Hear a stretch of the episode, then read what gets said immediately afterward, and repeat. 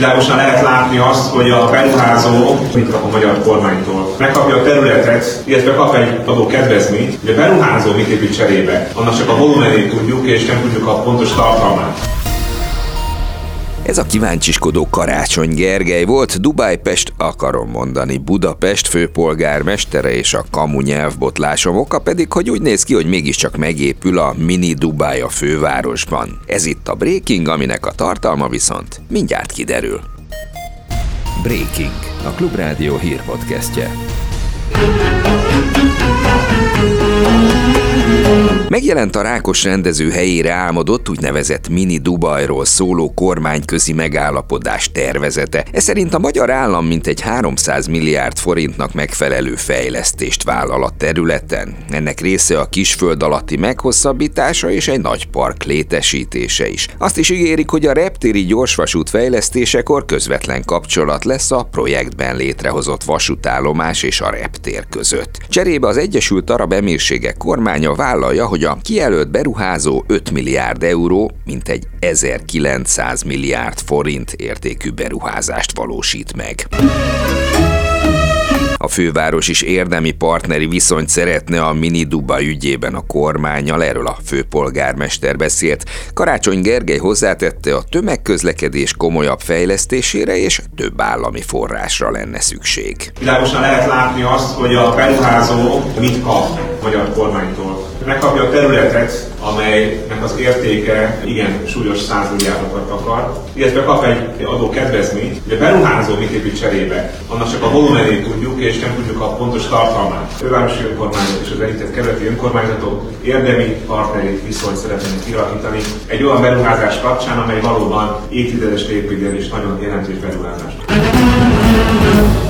arab zene után jöjjön svéd zene, nem mintha valami svéd sztori következne, hiszen az abba a világ egyik legfőbb mozgatórugójáról énekel. Money, money, money.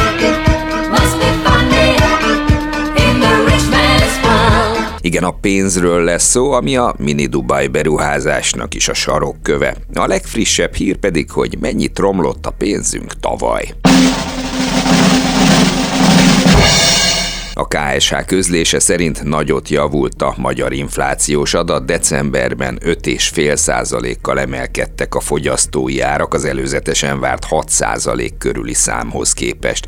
Az év egészében így 17,6 kal nőttek az árak 2023-ban. Az alacsony havi adatot elsősorban az üzemanyagok és az élelmiszerek árainak alakulása magyarázza mondta német Dávid, a KNH bank vezető elemzője. 2023. decemberi adat egyértelmű meglepetéssel szolgált, 5,9%-os drágulásra számítottunk. Jóval többel csökkent az üzemanyag, mint amivel számoltunk. Ugyan láttuk a kutakon, hogy ennek lefelé, de az inflációban ez még markánsabban jelent meg. És a másik ilyen nagy elem, az az élelmiszerek esetében látható. Havi szinten volt egy 0,2%-os mérséklődése az áraknak, mi egy enyhe növekedés növekedésre számítottunk decemberre vonatkozóan. Ugyanakkor nem szabad elfelejteni, hogy a 2023-as éves infláció összességében magasabb volt, mint a 2022-es. Hívta fel rá a figyelmet az elemző, aki szerint az idei éves infláció viszont akár 5% alá is mehet. Az év folyamán gyakorlatilag folyamatosan lassult az infláció, alacsony energiárak voltak, jöttek lefelé az alapanyagköltségek, jó lett a termés, emellett pedig még az is nagyon fontos volt, hogy a belső kereslet az nagyon gyenge volt, cégek kevésbé tudtak árat emelni. 2024-re a fő kérdés az az, hogy mennyire marad nyomott a kereslet, vagy azzal, hogy a reálbérek elkezdtek növekedni, visszatér a fogyasztási hajlandóság is. Arra számítok, hogy az év első felében még inkább egy nyomott inflációt látunk, 4% alá is benézhet, de aztán az őszre már inkább egy enyhén gyorsuló inflációs pályával kalkulálok, és akár évvégére ismét 5% körüli inflációs szinttel. Money, money. Monday, Monday.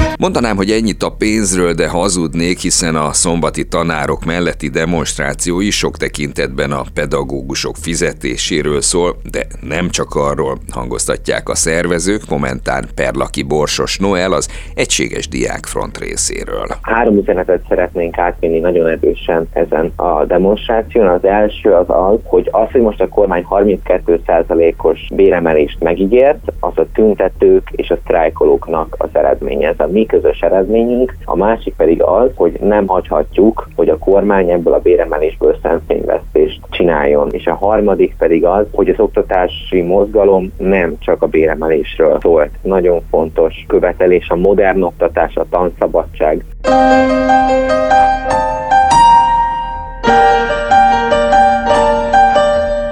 Ingyen utazhatnak márciustól a határon túli magyarok itthon a helyközi közlekedésben. Ehhez a magyar igazolványra lesz csak szükségük. A helyegy köteles vonatok helyegyváltásával, a kijelölt országos buszjáratok pedig kiegészítő jegyváltásával vehetők igénybe, tájékoztatott a MÁV. A magyar igazolványjal eddig évente négyszer lehetett utazni Magyarországon belül, 90%-os kedvezménnyel. A mostani ingyenesség a magyar igazolványjal rendelkezők hozzátartozóira is vonatkozik majd.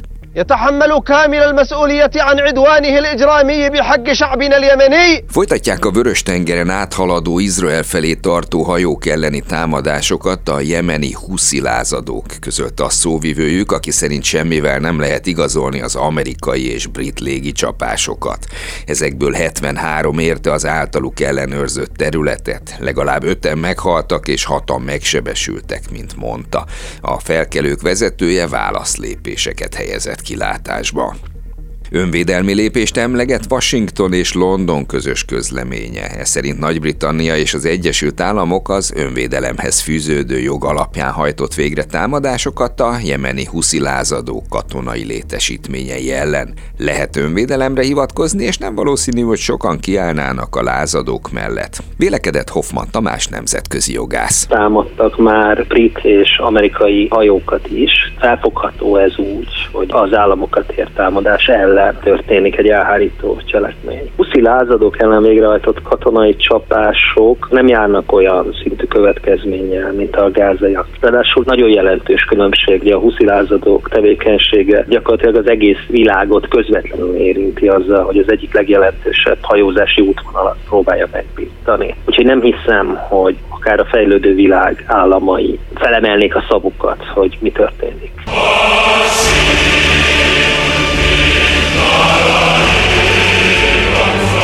Önökre bíznám annak az eldöntését, hogy az észak-koreai himnusz melyik másik országéra hasonlít. Minden esetre egy orosz turista csoport tagjai lesznek az elsők, akiket beengednek Észak-Koreába. Azóta, hogy 2020 elején a Covid miatt lezárták az országot.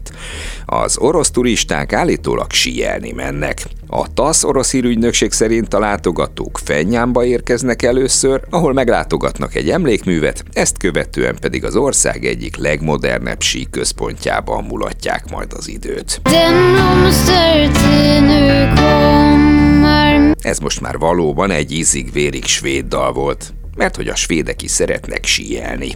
Itthon pedig a nagyfagyokat kihasználva bedurrantották a hóágyukat a normafán. A szánkópályát már lehet használni az Anna réten, a sífutó pályát pedig, ha minden igaz, pénteken délután szintén megnyitották. Aki pedig nem csak sífutni, hanem síelni is szeretne, Eplényben, Visegrádon vagy Mátra Szent Istvánon megteheti, ezek a síterepek üzemelnek ugyanis jelenleg itthon. És akkor lássuk, hogy a síelőknek vagy a tavaszra vágyóknak kedvez a hétvégi időjárás. Szombaton az ország nagy részén közepesen felhőségre van kilátás, a legmagasabb nappali hőmérséklet 0 és plusz 4 fok között alakul. Vasárnap aztán az éjszakai mínusz 7 mínusz 1 fok közötti hőmérséklet napközben átcsap pozitív tartományban, de ugyanezek a számok megmaradnak, vagyis 1 és 7 fok között lesznek majd a Celsiusok.